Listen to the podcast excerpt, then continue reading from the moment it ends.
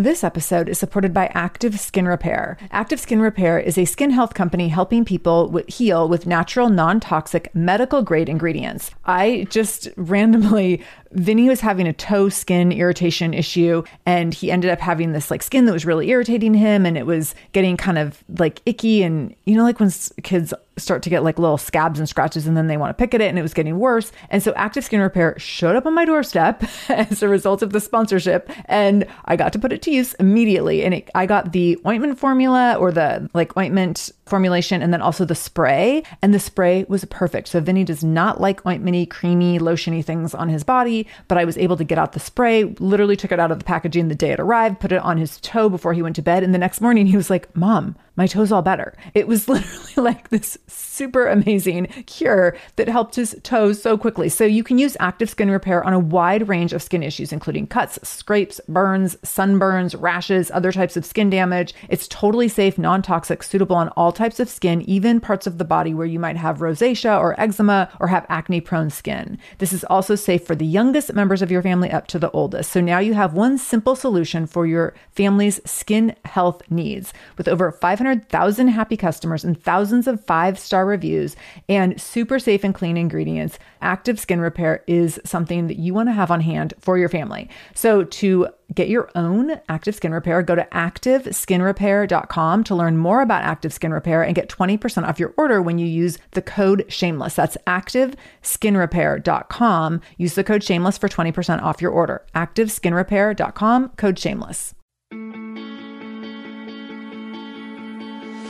Welcome to the Shameless Mom Academy. I'm your host, Sarah Dean, and I'm here to give you and other passionate, dedicated moms the tools you need to bridge the gap between motherhood and living the life of your dreams. I'm also here to help you be a little more shameless every day. Because if you aren't building a life you're extraordinarily proud of, what kind of legacy are you building? So let's dive in. Hello, hello. Man, this has been a week. So I'm recording on Friday. You're going to get this on Monday. And this today has felt like such a Monday to me. I can't even tell you. Like all the things that have gone wrong, I'm like, is it feels like a Monday because usually it's Monday when everything doesn't go quite how you plan. But um, yeah, that's how my day is today. And this week has been kind of just a follow up of the episode that re- was released this last Monday, episode 23. It's not all rainbows and unicorns. Um, it's kind of just continued in that vein. I was in LA on Monday, Tuesday, and Wednesday for a meeting, which was really fun. And while I was gone, my husband had to go to Washington, D.C. on a business trip. So we had business trips on opposite coasts and a child at home. We've never been in that situation before. And I have to tell you, it made me super nervous. So I've done a decent amount of traveling since Vinny's been born, and my husband's done some trips too, where we've done things separately. But we've only, he's only been home without us a couple times. And primarily because we don't have family who can watch him for any extended period of time. Trust me, I have no issue leaving my child. Um, but like, you know, people who have like their in laws right near them or in the same town, they can get away for like long weekends and stuff. And we just don't have people who can do childcare for us for long weekends away. So the times that we've done it, we've been like an hour from home and anyone we could drive home if there was an issue or whatever. So this situation was very different. I went to LA for this meeting, which has been planned for quite a while. My husband got word like last week that he had to go to DC, and he came home and just casually was like, "Yeah, so I have to go to DC." And I was like, "Wait, what? What? I have to go to I'm going to LA. Like you can't we can't both be gone at the same time." And this was a mad dash then of course to find childcare. We were so fortunate that Vinny's teacher, Miss Erica, who is so sweet, she was able to jump in and save us. And so she ended up coming over and staying it was just one night we were had our trips overlapping but and can can you think of anything better by the way can you think of anything better for a preschool teacher than to be around small children all day and then to just go home with one of them and have to continue being around preschool kids? So that's what she did though. She's a martyr of a woman. So she came home with vinny. But what was funny about the whole thing and I want to know if anyone can relate to this is when we set out for this week to start, I left Monday morning and I told Vinny when I dropped him off at school on Monday, I told him, Mommy has to go to a meeting in California, so I'm going to be gone tonight. Papa's going to pick you up at school. Daddy, we call him Papa, Daddy, same thing. So Daddy's going to pick you up at school. And then I didn't really address anything beyond that because I was like, I know if I tell him that daddy's going on a trip tomorrow and Miss Erica's coming over, that like that's too big of a time frame. He's not going to get it. He's going to totally flip out and be scared and anxious and whatever. And he gets very nervous about us leaving. And even oftentimes when I say that dad's going to pick him up from school, he gets nervous just about that. Like, this is a kid who likes his routine, much like his mother. So I didn't want to give him too much information. So I just told him that I was leaving town. And then the plan was on Tuesday morning, Vince would say, Okay, Papa has to go on a trip for work. So tonight, Miss Erica is going to bring you home and stay at the house and babysit, and she's going to sleep here. And he would kind of prep him for that. So it would be at least on the same, telling him on the same day that it was going to happen, which seemed like a more reasonable time frame to give him all this information. So I wake up in LA on Tuesday morning and start doing the very helpful motherly things that moms do, sending my husband like 500 text messages about of reminders of things. So like don't forget to give Vinny his ointment because he has this rash.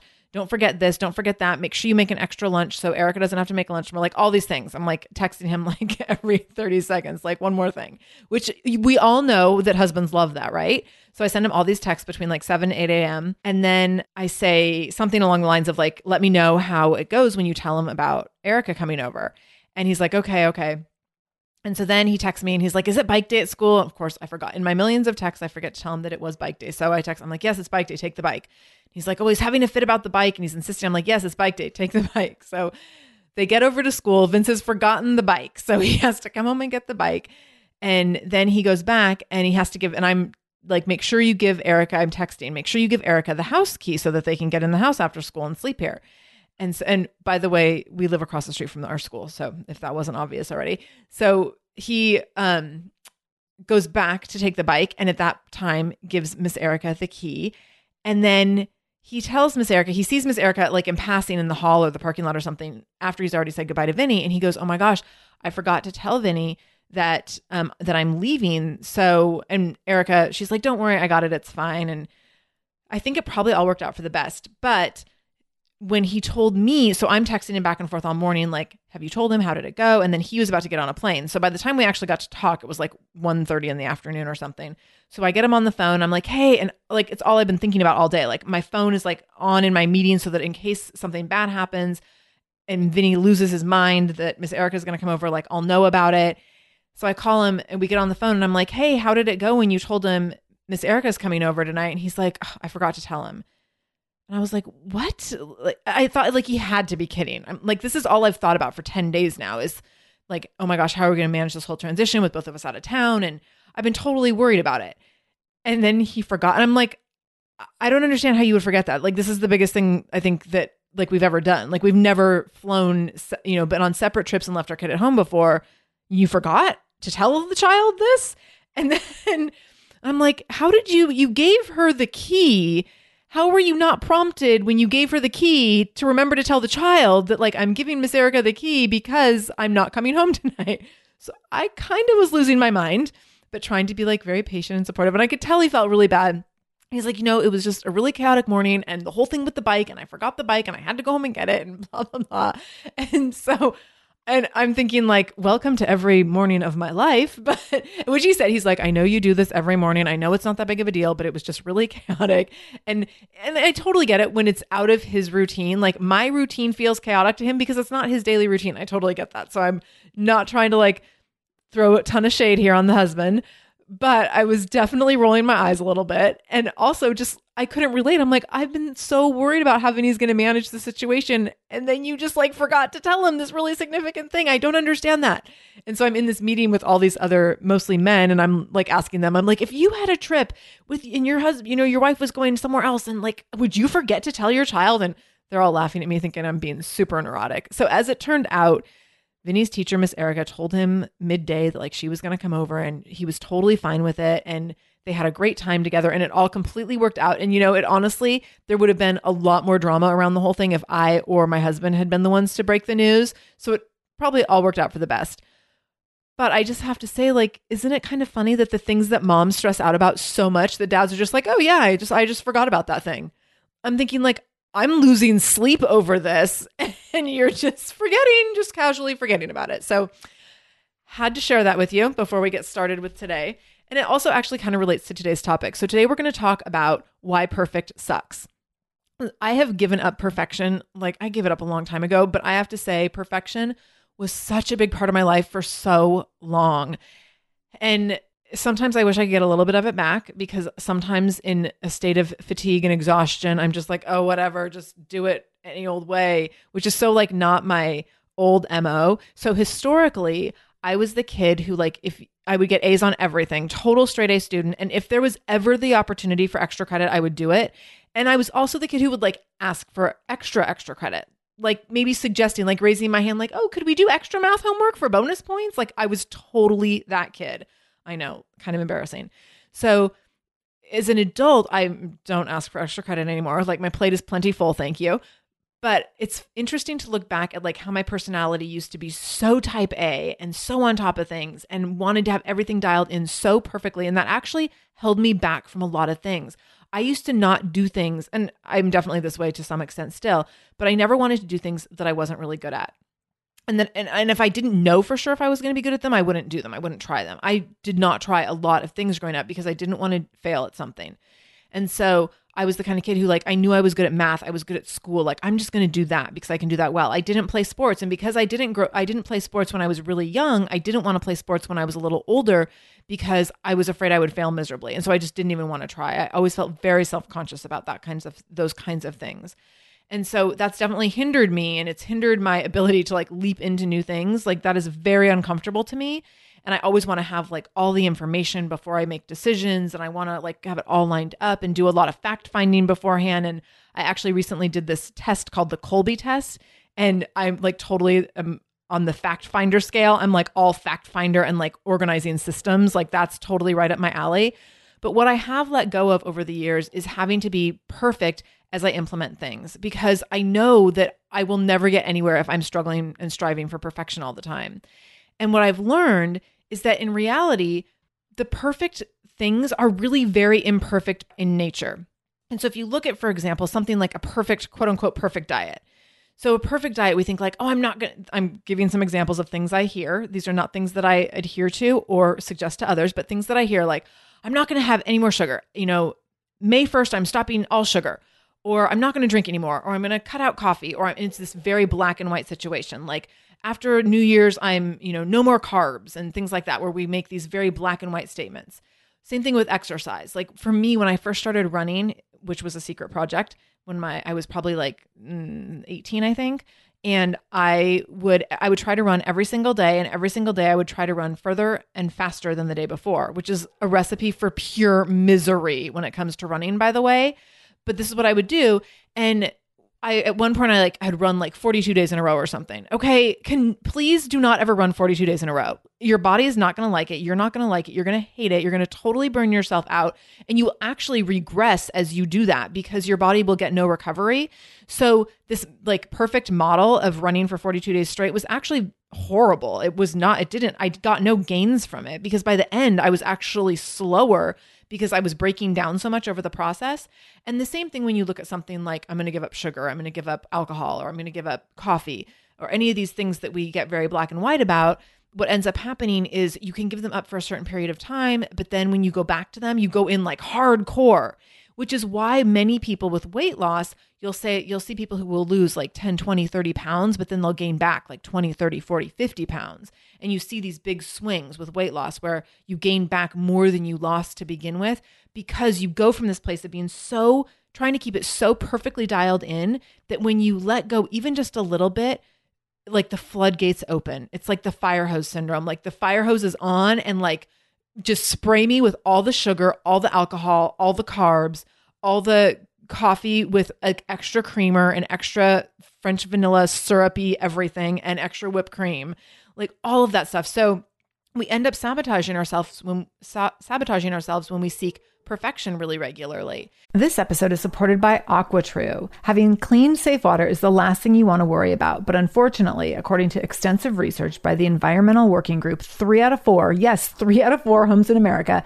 have harmful contaminants in their tap water. So that's why you got to check out AquaTrue. AquaTrue purifiers have a four stage reverse osmosis purification process, and their countertop purifiers, which is what we have, take no installation or plumbing, and they remove 15 times more contaminants than ordinary pitcher filters, and they're specifically designed to combat chemicals like PFAS, which can lead to potentially adverse health effects like cancer, endocrine system disruption, and liver toxicity, which is part of what makes AquaTrue so special, unique, and important in terms of how they are able to filter water. They also have water purifiers to fit every type of home. So, like the installation free countertop purifier that we have at our house, to higher capacity under sink options. They even have Wi Fi connected purifiers and mineral boost options. So, I'm so excited about our new AquaTrue. And here's the thing I swear it's like a gentle reminder to actually drink more water every time you walk into your kitchen. So we are drinking more water now and also more clean water. So more water that is more clean. It feels like a double win. I'm feeling pretty impressed with us. I feel like sink water, tap water becomes invisible at a certain point. And when I see the purifier on my counter, it's like many time a day reminder to like keep drinking, keep drinking. So I want you to check out AquaTrue for yourself and for your family. AquaTrue comes with a 30 day money back guarantee, and that makes it a great gift as well. Today, my listeners listeners can receive 20% off any AquaTrue purifier when you go to aquatrue.com. That's A Q U A T R U.com and enter the code shameless at checkout. That's 20% off any AquaTrue purifier when you go to aquatrue.com and use the code shameless, S H A M E L E S S. Aquatrue.com code shameless. This episode is supported by a podcast I want to share with you called Understood Explains. So this is, show is about navigating ADHD, dyslexia, and other learning and thinking differences, which can be so confusing.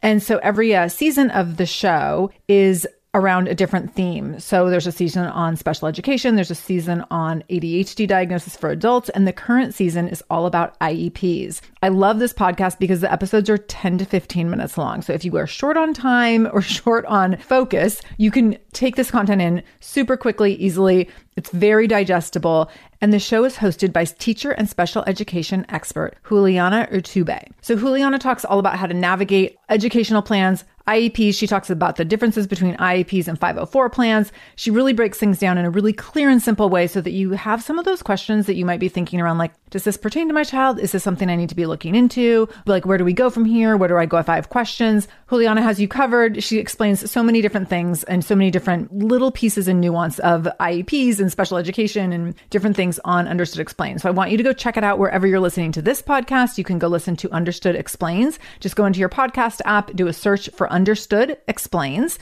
and it will pop right up. Click on it, pick your episode, and get the answers that you've been looking for and the support that you need around different learning differences and differences in school. And what happens then is that nothing can ever be perfect. Nothing is ever, nothing ever ultimately goes in the direction we want it to go in.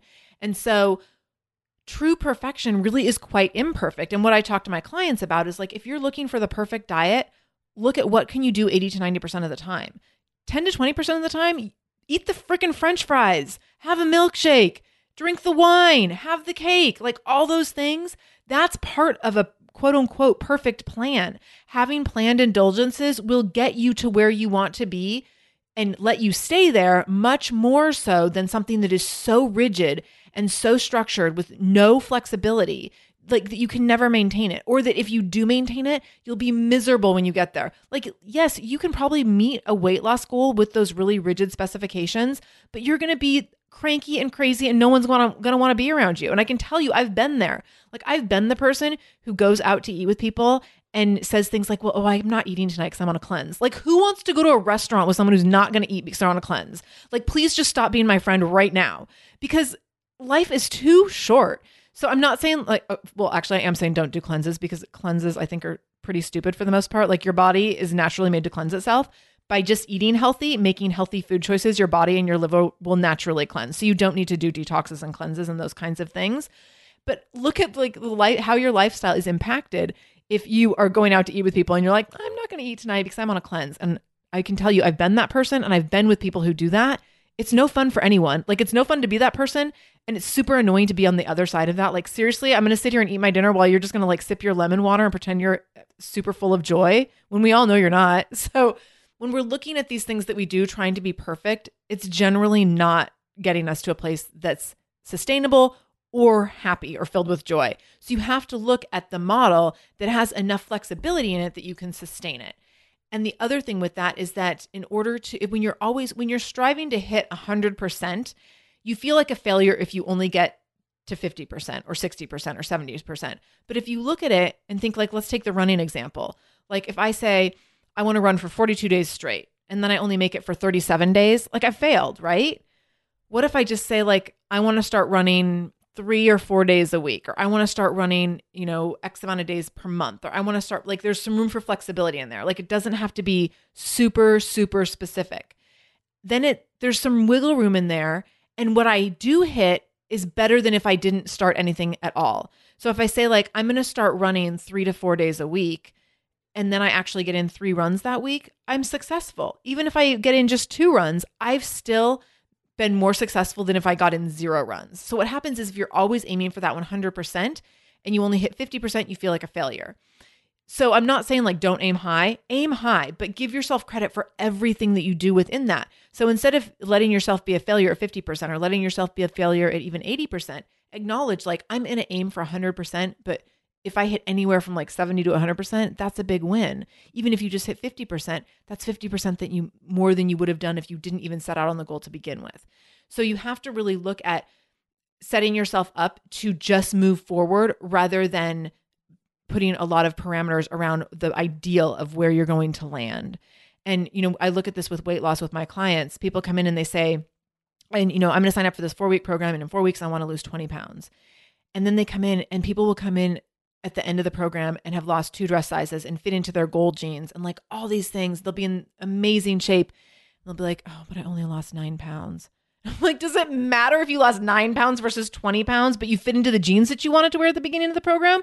That's a huge win. So you have to look at what are the wins and take move away from what you think the ideal or perfect outcome is and instead look at here's the outcome and what can I celebrate within that. And so then when you do that, you take perfection out of the equation. I know that for me, when I one of the biggest lessons I learned in having a business coach was done is better than perfect.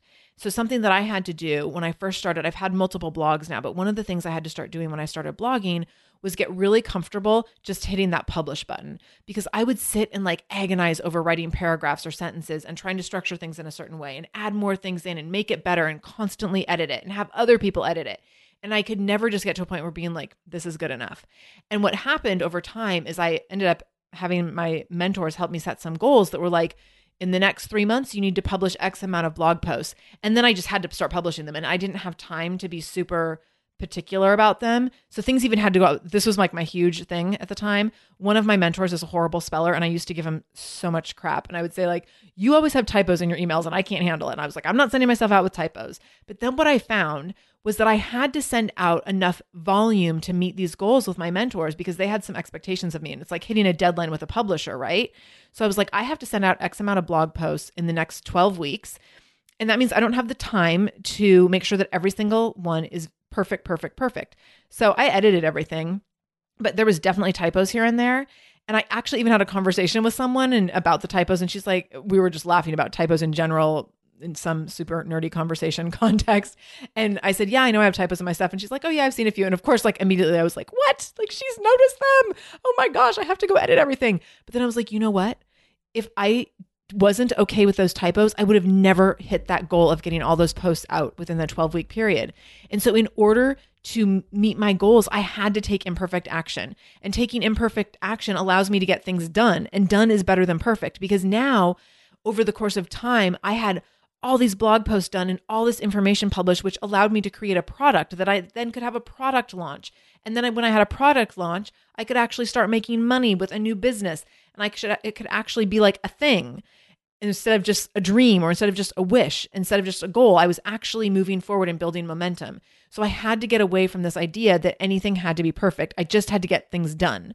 And then I learned, I totally learned about having things perfect. And I learned through the course of just like hammering out a bunch of writing what worked well for me that was really significant. And it's the same thing, you know, with whether it's writing or whether it's nutrition, you have to just like hammer through it and be focused on done is better than perfect. I'm going to do the very best I can this week. And some days that's going to be amazing and other days it's going to be pitiful, but I'm always going to move forward and I'm always going to try just as hard on day 1 and day 2 and day 3 and then when I get to day 10, I'm still trying just as hard. I'm not always going to hit the mark. There's going to be days where I'm sick. There's going to be days where my kid's sick. There's going to be days that the dog's pooping all over the house. But you just keep moving forward, being okay with like today, I hit 70%. Tomorrow I might hit 50%, but I know that there's another day coming up where I'm going to hit like 95% and that's going to be amazing. And maybe there will be that day where I hit 100%. So you have to just keep moving forward with that. In addition to that, you're also going to find that you won't get stuck because what happens when you are seeking perfection is that you can't take action. You won't you don't hit publish until you think something's perfect. Or for me with this podcast, like I used to much more frequently. I still do it every now and then, I'm not going to lie. But in the beginning, I would often re-record an entire episode. I would get done recording and think like, "Oh, there's all these other things I meant to say and I didn't say them, so I'm going to go back and redo the whole thing." And now I don't do that. I just whatever comes out comes out and we're going to be done with that and call it good and move forward. And that allows me to actually perfect things as I go. It allows me to take, I actually take a lot better notes now before I start recording so that I make sure I have a really good bullet list of everything I want to hit upon. And it also lets me walk away from an episode and be very open to whatever the next episode is rather than hemming and hawing over the past episode, which keeps me stuck, right? And I don't want to be stuck on the past episode. That's done. I want to move on to the next episode. So when I think about done being better than perfect, I say, okay, I'm done with this and now I'm moving on and I'm always moving forward that way. With when I wait for something to be perfect, I just get stuck and I can't move forward. So if you're waiting for something to be perfect, you're not going to have momentum behind you. You're not going to have action behind you. You're just going to be sitting in that same place either not doing anything or spinning your wheels. Like for me to re record the same episode 13 times, which I could totally do, it doesn't get better every time. It actually, there's the point of diminishing returns. It actually gets worse over time. And that's very true with many things. I mean, if you think about an athlete, like let's say I'm going to go to a track and I'm going to run, as you know, one lap as fast as I can. If I try to do that 13 times in a row, I'm going to get totally fatigued and burned out. That is very much an analogy for other things that we do in our life. Don't try to do it over and over and over to make it perfect. Do the best you can in the first one, two, three tries, and then move on and move forward and be okay with like that might not have been perfect. And I can learn from that. I can learn from that not being amazing. And that way I can be more amazing in the next thing I do rather than going back and fixing the old thing. Like make the next thing way better and put all your energy and passion into that. Such a better way to look at things. The other thing about perfection and looking at perfection is you get stuck in analysis paralysis. So this I have to give this example because it hinders me in everything I do on Amazon now. So we live in Seattle, the king of or the the land of Amazon, and we have Amazon Prime here, which most of you probably have um, in the states. We also have Amazon Now, where you can have Amazon deliver things to your house within an hour. So what has happened since Vinny's been born? I did not use Amazon Prime before I had a child, and now Vinny, you know, it was like the day he was born, I started using Amazon Prime, and now I use it all the time and some of you have heard me talk about in other episodes like the first time i used amazon i was joking like who needs something delivered in an hour? Who is really that impatient?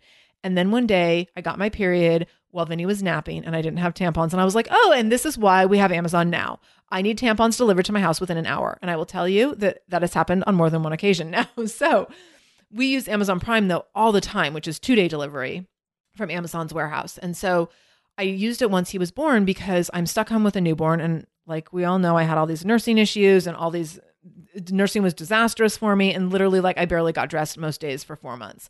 And like, my doctor told me not to wear a bra because I kept getting all these infections. And I really seriously, like, could not get dressed and barely left the house. And so I had everything delivered from Amazon and I would get totally stuck in analysis paralysis because here's the thing about Amazon I love that they deliver for things quickly. And I love that they have such a vast variety of things to choose from but they have reviews on everything. So I would be trying to figure out, like, I would be trying to order something like a bottle or a pacifier or a blanket or a freaking a onesie, like anything. I remember like ordering diapers and they were out of like a certain size. So I had to get a different brand. And I'm reading all these reviews on diapers and I couldn't decide. The thing about reading these reviews is there's so many. It's like hundreds and hundreds of reviews on Pampers nighttime diapers versus Huggies nighttime nighttime diapers.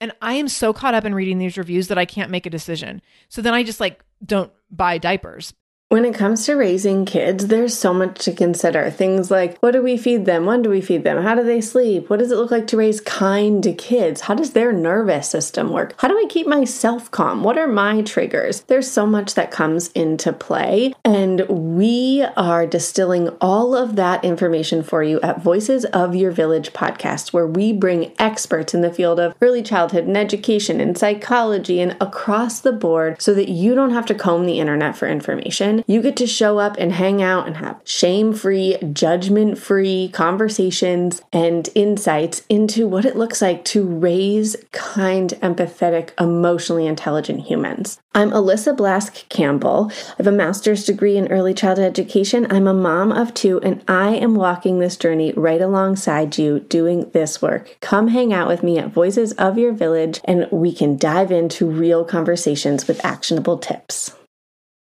Hey there, I'm Debbie Reber, the founder of Tilt Parenting and the author of the book Differently Wired. The mission of Tilt is to change the way neurodivergence, whether that's having a learning disability, having ADHD, being gifted, autistic, or some combination of all of the above, is perceived and experienced so differently wired kids and the parents like us raising them can truly thrive. On the Tilt Parenting podcast, I get to talk with authors, therapists, educators, and parenting experts who are committed to this mission. I ask the questions my listeners are most curious about when it comes to supporting our kids. And in turn, my guests share strategies for challenges, out of the box ideas for navigating school, best practices for therapies, tips for advocating, and so many thoughtful insights on what it really takes to help our kids grow up feeling seen and respected so they can create awesome lives for themselves. I know that raising a differently wired kid can feel overwhelming and isolating, but I promise you, you are not alone, and it can feel so much better. If you're on this parenting journey, come listen to Tilt Parenting. Together, we can shift this paradigm and show up for our exceptional kids with hope, possibility, and joy. And all of a sudden it's nighttime and I need the diapers. And I'm like, oh crap, I didn't actually buy the diapers because I couldn't decide because I was reading these reviews and I got so paralyzed in analyzing all of this that I couldn't actually make a decision. So, what happens with perfection is that we get stuck in analysis paralysis. We get stuck at looking at something and we can't make a decision to move forward because we want to make the best decision. And so, this happened with me with like a binky or a, a bottle or whatever with Vinny. Like, well, I want to make sure I get the best one. I don't want to mess it up. I don't want them to send me the wrong one and then I have to wait two more days to get a different one. And so, I would read like every single review on everything and get stuck. I told my husband, like there's certain things I can't order on Amazon because I'll get so caught up in the reviews that I won't make, be able to make a choice. And so we joke about it now, like don't ask me to order certain things because I can only order things I've ordered before because I know what I like. And so that's where you get caught up in analysis paralysis and you end up not being able to move forward because you're just stuck analyzing things over and over and over and not being able to decide which direction to go. So at some point you just have to decide. You just have to like take that flying leap. And I talked about in episode nine, I talk about t- how to take a flying leap. That's a perfect example of like at some point you have to take a flying leap. You just take a step. And it doesn't matter if it's the best step or the right step. You take a step and you learn and you figure it out. So you just have to take a step. And when you're looking at perfection, you get stuck spinning your wheels and you don't take any steps. And then you can't learn and you can't actually progress. So you have to take steps forward.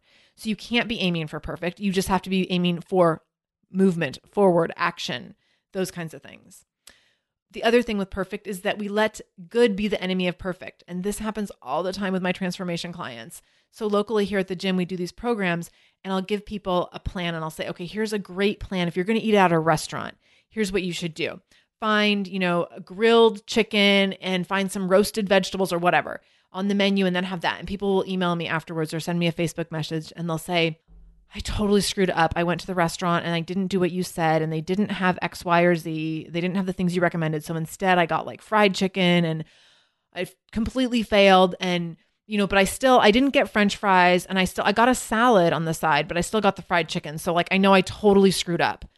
You didn't totally screw up. Like, if you made a better choice than you normally make, at a restaurant, that is progress. That's amazing. That's a really good thing. That's positive. So we let good be the enemy of perfect by saying, I didn't make the perfect choice in this situation. I only made the a good choice. I only did a little bit better than yesterday, so that doesn't really count. Oh my gosh, please don't make good the enemy of perfect. Like be okay with things being just good. You don't have to be great. You don't have to be amazing. Not everything has to be like the best of the best of the best that you've ever done. Be okay with like sometimes good is good enough good is positive, right? Like good is a lot better than bad. So don't get so caught up in things being perfect that you can't see the good and you can't see the progress. This happens a lot where people will say like, you know, I couldn't come to boot camp class today because my knee hurt, so I just went for a walk and that doesn't really count. Yes, it does. It totally counts. You got up and you moved. You got in 3,000 steps or 5,000 steps or 10,000 steps or whatever. that still counts. That's still really good. That's a lot better than sitting on the couch eating ice cream, right? So don't let good be the enemy of perfect and catch yourself. Like, I promise you, you do this because we all do this. It's a human nature thing. And I also think it's a woman thing. Catch yourself doing it. Like, I want to know the next time you're like, oh my gosh, I just did it. I just let good be the enemy of perfect. Because dudes don't do that. Dudes are just like, yeah, that's good enough. and women are the we are the ones that are like, well, that wasn't good enough because I got the fried chicken and I accidentally ate I ate three French fries and I said I wasn't going to eat any French fries. Like three French fries, a million times better than a million French fries, right? So don't let good be the enemy of perfect. So the last piece of this is the perspective of practice and progress versus perfect. And so the the analogy I like to use for this is with yoga. I used to do a lot of hot yoga. Um, I did it for a number of years and I was really into it and I used to, I was a very perfectionistic kind of person when I started yoga. And I actually like they say when you go into yoga, they're like, you're not here to compete with anyone. And I was like totally the person who was like looking around the room, like, oh, who's the most bendy person in here? I want to beat them. Which you're not supposed to try to beat bendy people in yoga. It's not politically correct at all. But I was totally that person. And I would stay in the back of the room so that I could see everyone and like totally be like the creeper what I found is as I got better in yoga, like I had no time or focus for anyone else. I was totally obsessed with myself and I would be in the front row where I could see myself. I'd be like in the front corner of the mirrored room so I could see myself in the front mirror and like the mirror right next to me on the side. Completely narcissistic, I know. So what I found over time was that I could not focus on anyone else. I couldn't be staring down other people like comparing myself to them. But what I learned in yoga was that it was always about practice. It was never about, like, there's never a final destination in yoga. There's never like, oh, today you did the perfect pose. It was always just like, this is what you did today in your practice.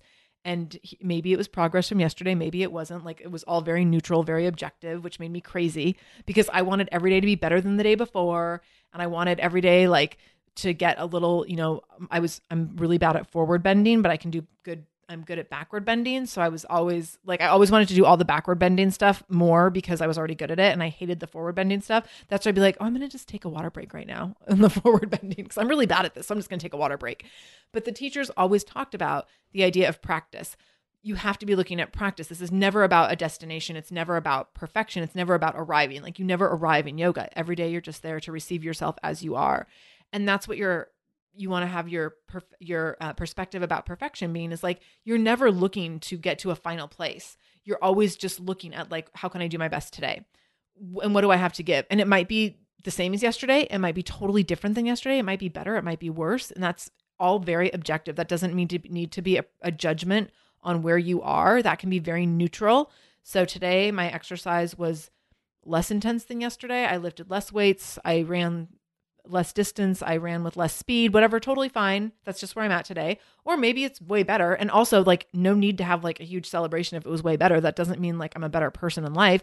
It just means that today I was in a better place. Maybe I got more sleep or fueled myself better. And that's great. But that doesn't mean that like, oh, I've arrived and now I'm here. It just means that today I improved upon yesterday, which is, you know, it's neither here nor there because tomorrow might not be the same. And I don't mean to never celebrate victories. I think that you should, but also keep it like all very objective and very neutral because you don't want to get in the habit of pract- of celebrating the the positive things so much to such an extent that you put yourself down when things don't move forward because that's going to happen a lot. So you're just looking at everything from this perspective of like today I'm practicing and I'm going to see what happens. And so that doesn't mean I'm not going to work my butt my buns off. I'm going to work hard. Like if I'm practicing for me right now, like I'm not having coffee, I'm not having gluten. I'm doing the best I can every day. So three days in a row this week, I didn't have gluten. Yesterday, I was at Trader Joe's, and I'm by the way, I'm not having gluten because I'm working with a nutritionist on this reactive hypoglycemia thing. I do not at all think that everyone needs to eliminate gluten. I'm eliminating gluten. I hate eliminating gluten. I've done it before. I know it's what my body prefers, but I hate doing it. But because I'm following my doctor's orders, I'm eliminating gluten just to see how that assists with my some of my blood sugar things. So, I'm at Trader Joe's yesterday. We walk past the sample thing and they have this like carrot ginger banana bread something or other. And i just like vinny was with me and he was starving and i was starving. I just popped it in my mouth and then i was like oh my gosh i just did that. I just ate the gluten after not having it for three days. And it wasn't like oh i'm such a bad person. I just failed. Now i have to start all over no it was just like oh i just did that without thinking about it and whatever by the way i felt horrible afterwards like one little bite i had like a hangover for three hours So there's that. I was re- very upset about that because it was like, oh, the nutritionist is right. I shouldn't be eating the gluten. Damn it. So, anyways, there's that whole piece. So, what you want to be considering is not judging the steps, not judging your outcome, being okay with what it is either way. So, I'm going to go ahead and let you go with that. I hope that this was helpful to you. I want you to know that perfect sucks. The people who you see who you think have these picture perfect lives, everyone is fighting a battle you know nothing about, and you have to remind yourself that. We think that we see people living picture perfect lives, and it never is picture perfect. The people that in my life who lead the most picture perfect lives are the people that have some of the biggest struggles. And these are like close friends of mine who live very amazing lives, but behind closed doors have really tremendous things that they're going through.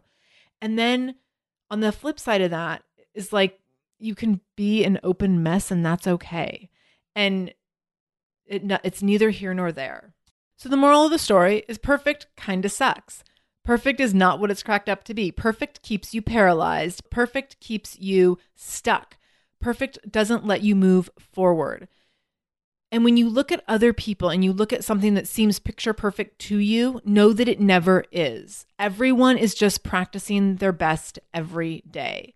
There's that great saying that I've mentioned before everyone is fighting a battle you know nothing about so that when you look at someone who has this seemingly perfect life, they don't. I promise you, they don't. And the older I get, the more I see this just driven home in such big ways.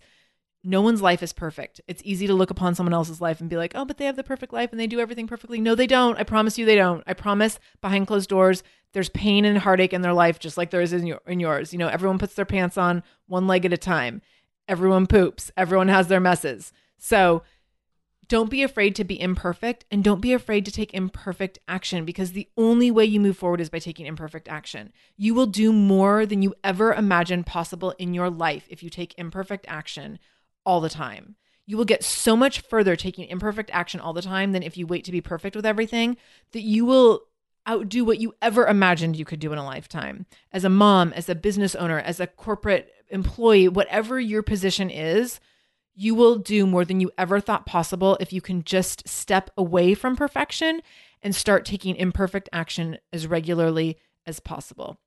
So I'm going to leave you with that, with your new practice of being imperfect. You have permission now, right? Yay! No one has to be perfect. We can be kind of messy in our lives. So let's be messy together. And of course, let's be shameless in everything that we do, good, bad, or otherwise. So if this episode has been helpful to you, please make sure to share it with other people. If this is the first time you've listened to the Shameless Mom Academy, know that you can find us here every Monday and Wednesday. Please subscribe so that you can get all of our episodes as soon as they are released every Monday and Wednesday. And as always, we love to get your reviews, so you can leave us a five star review on iTunes by going to shamelessmom.com forward slash review. And lastly, make sure that you come and visit us over at shamelessmom.com. You can see all of our episodes that we have up with different pictures. Last week I posted Vinny's artwork, so all sorts of fun pictures and lots of fun information. And that's where you can connect with me. So you can connect with me at shamelessmom.com. You can email me at info at shamelessmom.com. And then you can find us on social media at the Shameless Mom Academy on Instagram or on Facebook. So I can't wait to connect with you. Have a fabulous day. And no matter what you do, make sure you do it shamelessly.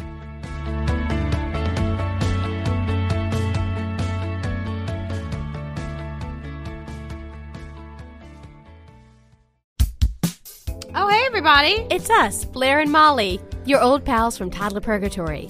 Two moms who are also actors, who are also creative beings, who sometimes feel stuck. And this is our new podcast, Unsticking It with Blair and Molly. What happens when your creative spark just seems to disappear? Gone. Poof. Bye. See ya. What happens when life gets in the way of your creativity instead of nourishing it? That's what happened to Molly and me. We felt like the thing that drove us creatively stopped working and impending doom had in fact impended. Totally. So we decided to do something about it. And that was steal ideas about getting unstuck from the most creative people we can find. We talk to guests about how to break through the mucky, gluey, sticky wall that can get between you and your creativity. We hear about their journeys, their successes, their challenges, and even their bougie coffee shop orders. And we're not just talking Bob Ross type paint on paper artists here, though we talk to them too. We're talking to actors, creative directors, dancers, and people who are working hard to be their best creative selves in a world that can sometimes feel real uncreative. We all have something to teach each other, so let's steal their ideas together.